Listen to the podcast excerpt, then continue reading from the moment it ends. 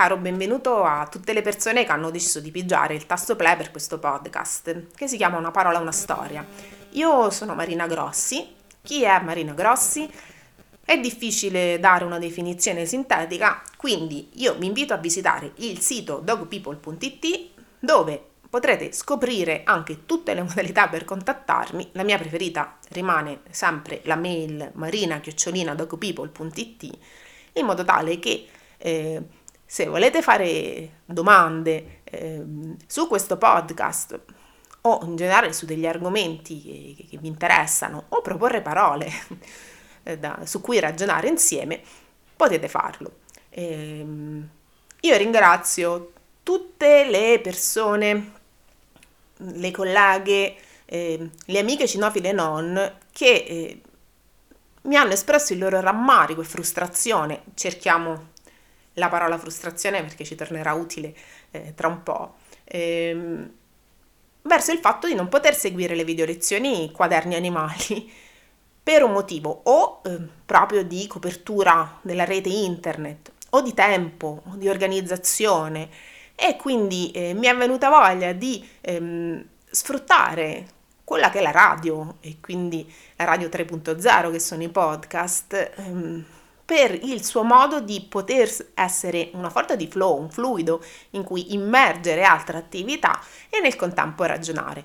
Naturalmente va da sé che laddove nelle video lezioni ci concentriamo nello studio, guardiamo video e poi c'è il laboratorio finale in cui ci, eh, ci confrontiamo, cresciamo insieme o comunque mi fate delle domande. E nella dimensione dal vivo, seminario, lezioni, ci sono i cani, c'è uno spazio che i cani significano, relazionale e, e proprio fisico, e ci siete voi, quindi diciamo che eh, c'è una dimensione un po' più deep, un po' più profonda. Qui mh, vorrei comunque eh, condurvi in un ragionamento che non ha la pretesa di essere omnicomprensivo o assoluto ehm, o troppo serio, anche perché la parola che tratteremo oggi è aggressività. E non è facile parlare di questo concetto. E tecnicamente abbiamo circa 250 definizioni di aggressività. Questo perché, eh, perché eh, a me piace definirlo un concetto che ha delle parti ctonie. Fermi tutti, non vi spaventate, ctonie non è un termine tecnico, eh, ma una volta aver fatto il liceo classico, il liceo classico si insinua profondamente in, tre, in te e riesce, eh, anche quando non te lo aspetti, le divinità ctonie sono delle divinità greche legate al culto della terra, sono divinità sotterranee, spesso sismiche, che sono lontanissime dal concetto di giusto e sbagliato. Ma basterebbe mettere quattro cinofili ehm, attorno a un tavolo molto grande e rotondo a parlare di aggressività, tra cui ci potrei essere anche io, a, parlare, a farvi parlare di un cane aggressivo, eh, dei livelli proprio di eh, analisi e di intervento e uscirebbe un quadro totalmente eh, diverso da ognuno di loro. Io vivo con un cane aggressivo che si chiama Talassio. Se mio fratello Daniele o io vi parlassimo di Talassio, sembra, cioè, vi sembrerebbe che sono due cani diversi. Mio fratello indugerebbe eh, sulla parte più strategica della sua aggressività. Io vi parlerei della, de, della sua deflagrazione emotiva e anche della sua ipersensibilità Oltre a parlarvi, sia io sia Rad vi potremmo anche mostrare gli effetti della sua deflagrazione emotiva, ma ehm, penso che per integrare tutte le descrizioni ci vorrebbero degli strumenti in più. Eh, ma allora come si fa? Cosa si fa? A me arrivati a questo punto ed di fronte, cioè arrivati di fronte a un concetto così immenso, piace partire dalle radici e spesso eh, le mie radici sono il dizionario di teologia di Danilo Mainardi, che purtroppo è un testo fuori commercio, ma è fuori commercio perché è un testo datato, perché è degli anni 90. Io, classe 1982, a dirvi che eh, un testo del 92 sia datato provo un po' di sofferenza, però negli ultimi 20-50 anni è stato fatto eh, un balzo in avanti nella conoscenza degli altri animali, sia per questioni meramente tecniche, sia per una sensibilità diversa e aumentata, sia perché il mondo è molto più interconnesso, quindi eh, i ricercatori hanno modo di confrontarsi e, e parlare tra di loro. Mh, sia all'interno di una stessa disciplina, sia altre discipline, tra discipline diverse. Pensiamo alla neuroscienza e alla filosofia del linguaggio. Ehm, all'apparenza diversissime, invece sono trovati degli ambiti comuni entusiasmanti, perlomeno per me che sono una, una, gran, secchio, una gran secchiona. Eh, però perché partiamo dal dizionario di teologia di Danilo Mainardi? Perché Danilo Mainardi ha una capacità di eh, spiegare i concetti complessi in maniera accessibile. Due, perché il concetto di aggressività è ancora valevole. Aggressività, sostantivo femminile, stato interno motivazionale che influenza la predisposizione di un animale a comportarsi aggressivamente. Occhio, l'aggressività non sfocia sempre in comportamenti aggressivi. Ora, occhio l'ho aggiunto io, però cercherei mentalmente mm, il concetto di comportamento aggressivo. Perché? Perché non ho detto che provare aggressività significa essere, cioè portarla in essere, quindi mh, avere un comportamento aggressivo. E, e un comportamento aggressivo non è necessariamente sbagliato, ma ha sempre dei costi. A me ha colpito da questo punto di vista Eva del Canto che in una sua intervista su Repubblica parla del suo percorso attivo eh, nell'imparare a mettere confini e difenderli, che è proprio dell'aggressività. Ora noi donne abbiamo un problema culturale con l'aggressività, su cui non mi dilungherò, però diciamo che eh, molto spesso è vista in maniera negativa in una donna la componente aggressiva. Ma eh, Eva è riuscita eh, a parlarci di quella che io chiamerei aggressività anche comunicativa, quindi mettere confini e difenderli, grazie a un'iniziativa che io ho trovato di una forza rispettosa eh, che mi è piaciuta molto, che si chiama il giorno, l'hashtag il giorno dopo. Eh, se lo digitate su un motore di ricerca potete un po' scoprire eh, di cosa si tratta, in risposta a Beppe Grillo, che ha affermato che è qualcosa di strano che uno stupro venga eh, denunciato otto giorni dopo. Ora, lascio all'atere il discorso su denuncia e stupro perché ve lo spiegherà molto bene Eva del Canto quando la cercherete perché tutti voi la cercherete su un motore di ricerca ma analizzando il video di Beppe Grillo che potete anche vedere o non vedere perché lo utilizzerò in maniera propriamente didattica possiamo notare 1. Attivazione del sistema della rabbia, cerchiamo questo concetto. 2. L'aggressività usata in maniera strategica e comunicativa da una persona che eh, sa padroneggiare dei mezzi e eh, comunque ha degli strumenti altri rispetto diciamo, al cittadino comune. 3. Una dimensione del potere dell'aggressività, perché avrebbe avuto un impatto diverso. Eh, un video fatto da eh, un signore che per strada a un certo punto accende il cellulare, ha un flusso di coscienza, lo riprende e lo carica su YouTube, che un personaggio che in Italia ha il peso di Beppe Grillo. Attivazione del sistema della rabbia. Che cosa, che cos'è il sistema della rabbia? Le neuroscienze affettive eh, ci parlano di delle dimensioni sottocorticali, quindi diciamo che sono delle dimensioni abbastanza ancestrali del cervello, eh, che non solo condividiamo con tutti gli altri mammiferi, ma addirittura li condividiamo con, gli est- con, eh, sì, con, con i rettili. Sto dicendo con gli esteri, non so perché, forse perché sono molto lontana dal, dal mondo dei rettili. Questa eh, attivazione di questo sistema ha una valenza edonica negativa. Fermi tutti, qui riesce il liceo classico. Significa che non ci fa provare piacere. Perché non ci fa provare piacere? Perché è dato da uno stressor che mm, ci attiva ehm, tutta una serie comunque di, eh, di, cascate biochimiche interne che ci fa venire la voglia di mh, mm, farlo venire meno per ritornare alla situazione di prima in cui stavamo tanto bene, stavamo tanti sereni. Ve lo dico in maniera didattica e molto semplice perché poi eh, stare in equilibrio è, è, è, sempre, un po', è, sempre un po' lavorata come, come, situazione. Però comunque voi se vi immaginate eh, un cane che sta lì a dormire profondamente e intanto arriva un moscone, tratto da una storia vera perché io sono immersa nei mosconi adesso, che comincia eh, a ronzargli attorno, a posarsi e quindi prova un'irritazione, ma a un certo punto tramite una snappata riesce a papparselo e poi ritorna a dormire e quella l'attivazione del sistema della rabbia.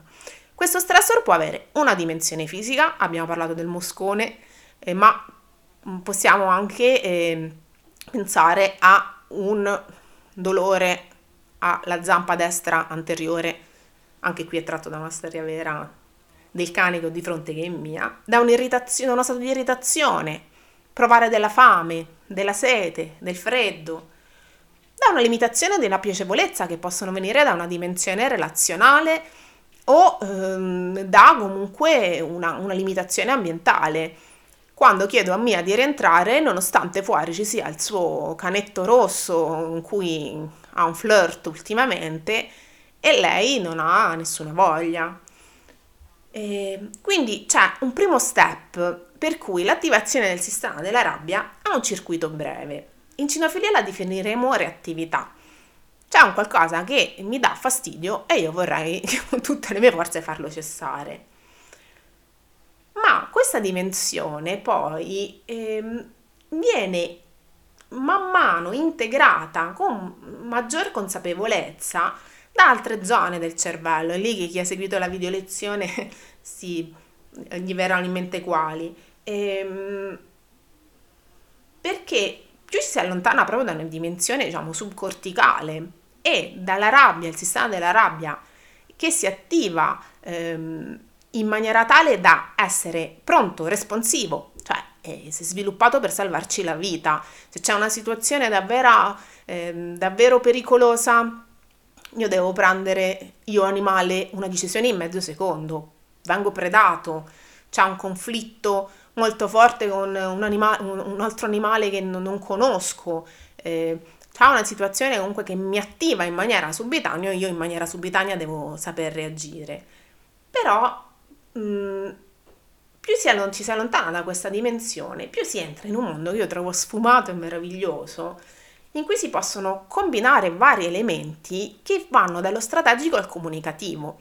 Questo è dato soprattutto da quei mammiferi che sono sociali, ricordiamoci sempre la, dif- la differenza tra sociali e gregari, e anche perché se no poi vi interrogo chi, chi ha seguito le video lezioni, e in moltissimi canidi e anche negli esseri umani c'è una dimensione di ritualizzazione della rabbia quindi diciamo che eh, al di là proprio di un'energia che ci fa agire in maniera subitanea, con mh, mm, la crescita, con mh, mm, una maggiore attivazione cognitiva, con aver maturato precedenti strategie, si possono prendere strade e, e, e scelte diverse. Torniamo al discorso. Un comportamento aggressivo è, è sempre negativo? No, perché se di notte eh, qualcuno mi prende e mi sbatte al muro io gli do una gomitata sul naso, rientra comunque in, un, ehm, in una sfera perfettamente eh, congruente. Ma laddove, e questo accade soprattutto in un comportamento di gruppo, questo comportamento può essere lesivo dell'equilibrio del gruppo tutto, ehm, dell'equilibrio tra due individui o portare a delle lesioni fisiche, mh, mm, si possono strutturare altri livelli che minimizzano i costi e aumentino poi i benefici, perché comunque eh, abbiamo visto che non c'è prospe- molto, una prospettiva idonica nel, nel provare rabbia, quindi eh, non essendoci una prospettiva idonica, quindi non essendo basata sul piacere, può portare un'iperreazione che può fare molto male a livello comunque di eh, comportamento sociale si sono evoluti con delle, delle, alli, negli uomini c'è, c'è, anche molto un livello culturale, negli, nei canidi c'è un livello di ritualizzazione a volte spettacolare, ehm, che porta a gestire questa emozione in maniera totalmente diversa. E Il conflitto è necessariamente negativo?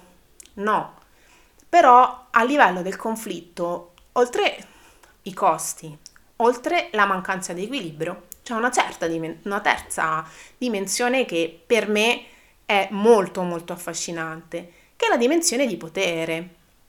In filosofia c'è un, un qualcosa che si chiama doppio standard morale. Ultimamente eh, sul doppio standard morale ho letto un articolo di lei sulle scienze che ehm, parlava di uno studio su chi ha potere.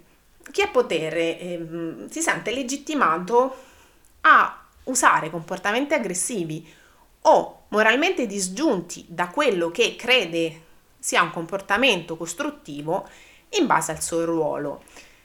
Non possiamo mai eh, disgiungere la dimensione aggressiva da una dimensione, dal posizionarci nei confronti dell'interlocutore. Esempio stupido, se eh, è il vostro capo a farvi un rimbrotto sul lavoro, voi e avete bisogno di quel lavoro perché cacchio c'è quella bolletta cioè, che sto aspettando lo stipendio perché la mora non, non cresca troppo, avrete eh, una reazione diversa, non sentirete una rabbia diversa, ma molto probabilmente censurerete tutta una parte di questi problemi. Se è una persona eh, a voi cara, che a un certo punto ha um, un'esplosione del sistema della rabbia, forse molto, molto più propensi nel risplodere anche voi se il rapporto comunque è tra pari. Immaginiamo i cani. Eh, un cane come bianco e nero, che chi ha, ha, seguito il seminario Cani di Confine ha visto e ne ha sentito parlare, chi non, non l'ha visto vi, vi spiego. Bianco e nero lo chiamo con i colori perché mi ero affezionata troppo e, e, i miei cani se lo volevano riportare a casa, è un cane del gregge, che è un mix pastore dell'Asia centrale e pastore abruzzese. Bianco e nero l'altro giorno, visto che Mia aveva una lieve infiammazione urinaria ed era attrattivissima, già, Mia è già abbastanza attrattivo come cane, ma... Eh, era, per lui è stata proprio una, una roba eh, estasia, cioè era estasiato dall'odore di Mia. Continuava a seguirmi. Mm, prima Red, che è il il maschio convivente di Mia ha cominciato a irritarsi e ad andare in evitamento, cioè prendeva spazio. E su quello che visto cane di confine sa che dietro c'è tutta un'evoluzione in re. Poi piano piano ha cominciato sempre più a compattarsi, vedendo il disagio di Mia per cercare di scappare, di, di schiacciare bianco e nero. Io mi sono interposta e ho preso in mano la situazione e gli ho chiesto di allontanarsi e sono andata via con i miei. Ma lui è un cane che ha tutta la titolarità e eh, gli spazi e la modalità per sia avvicinarsi da noi sia de- per allontanarsi da noi.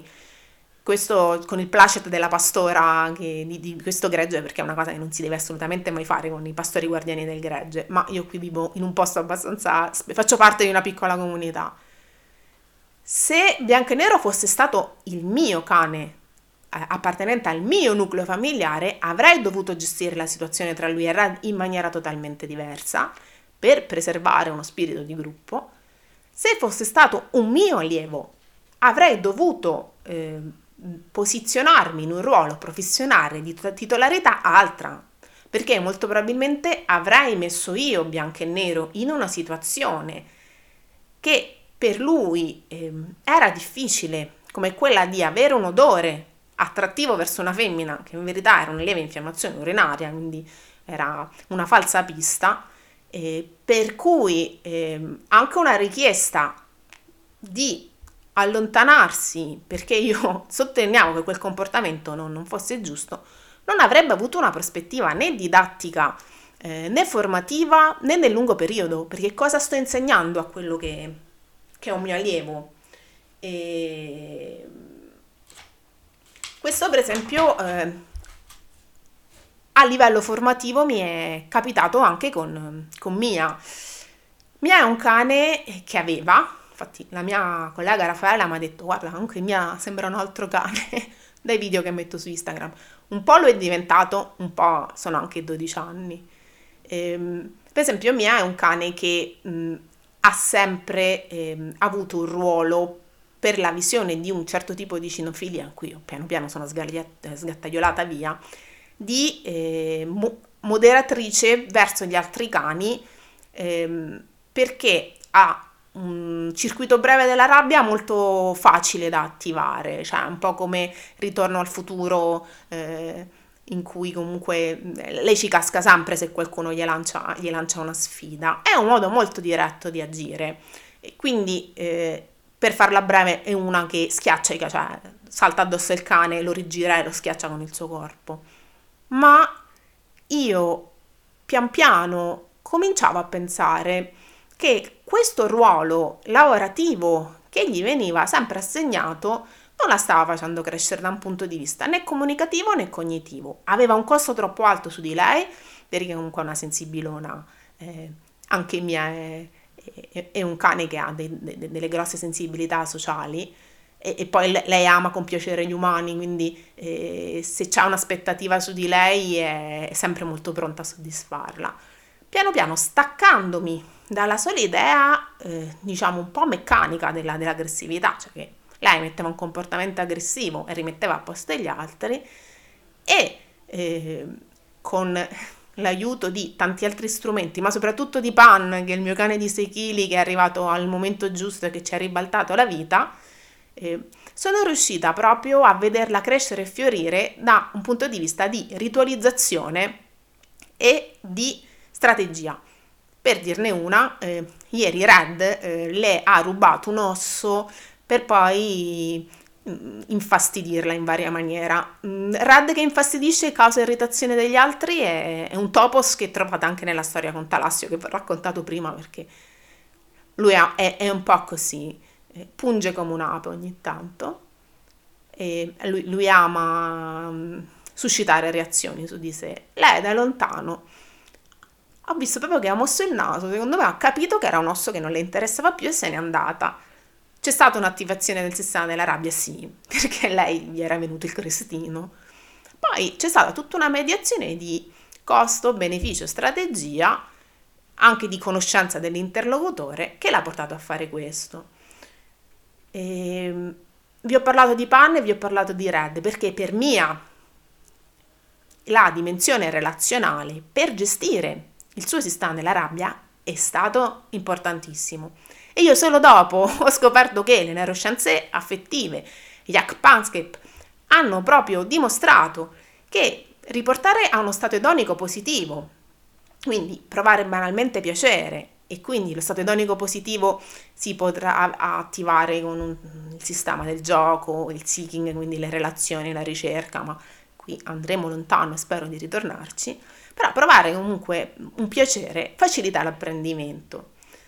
Allora, ehm, bisogna evitare del tutto lo stress? No, lo stress è vita.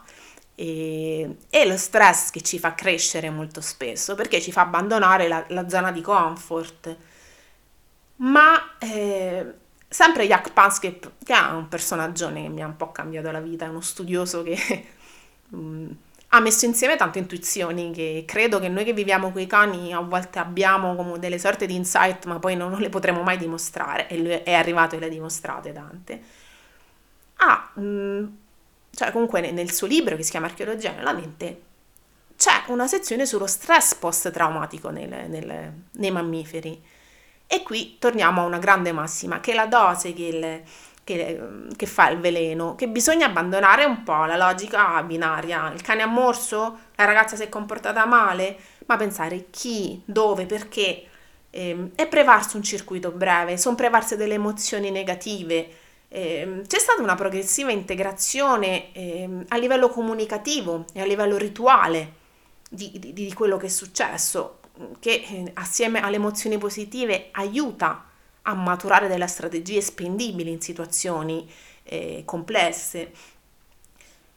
Come possiamo permettere a quel cane, a quell'individuo, ehm, proprio quello là, di avere strumenti eh, per gestire l'attivazione del sistema della rabbia, che non è una cosa facile, soprattutto nel discorso sui cani si intreccia anche sulla, sulla storia e sul ruolo dei cani, è cambiato moltissimo rispetto già alla famiglia dei miei nonni e dei miei bisnonni a, al mondo contemporaneo.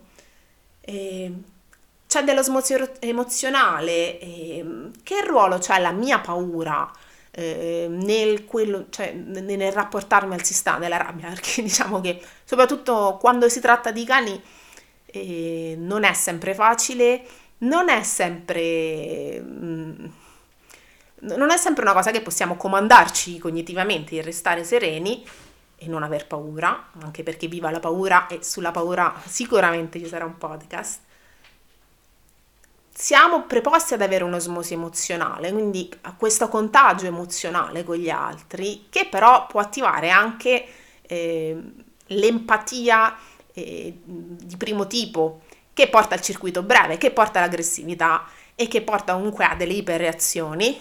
Vi lascio con questo concetto sospeso, ma torneremo anche sull'empatia. E, e mi piacerebbe lasciarvi alla fine di questo podcast con più domande che risposte. E se vi state chiedendo di Talassio, mh, mm, ieri è riuscito a fare una marcatura, una bella pipì perimetrale nei confronti del fetente canette rosso che vi ho detto che è il nuovo flirt di Mia, che ogni tanto si avvicina a casa e se non trova Mia e Pan, con cui lui ha delle storie d'amore tramite rete, eh, Mia è sterilizzata e Pan non è in calore, ma ehm, qui c'è una, una, ricca vita affettiva dei, dei, dei, miei cani, sia femmine sia maschi, tranne Talassio che lui è uno tutto di un pezzo. E ogni tanto questo canetto si avvicina, però non ci sono mie panne, c'è Talassio e lui in maniera kamikaze ha attivato un conflitto con Talassio. Ieri per la prima volta Talassio è riuscito a marcare di una bella pipì e a tornare a mangiare.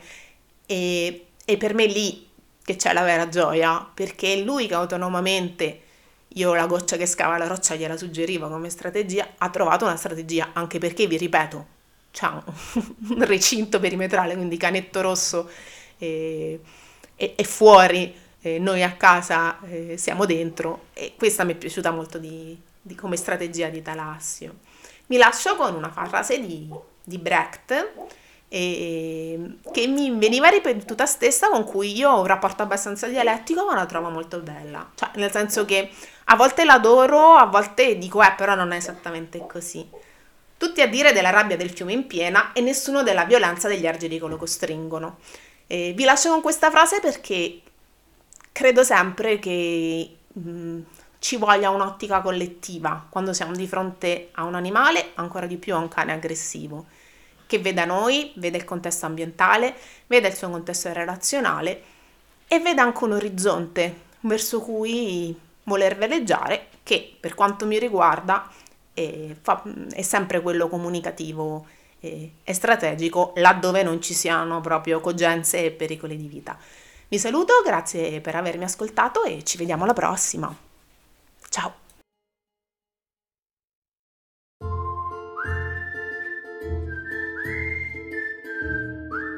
gmail.com.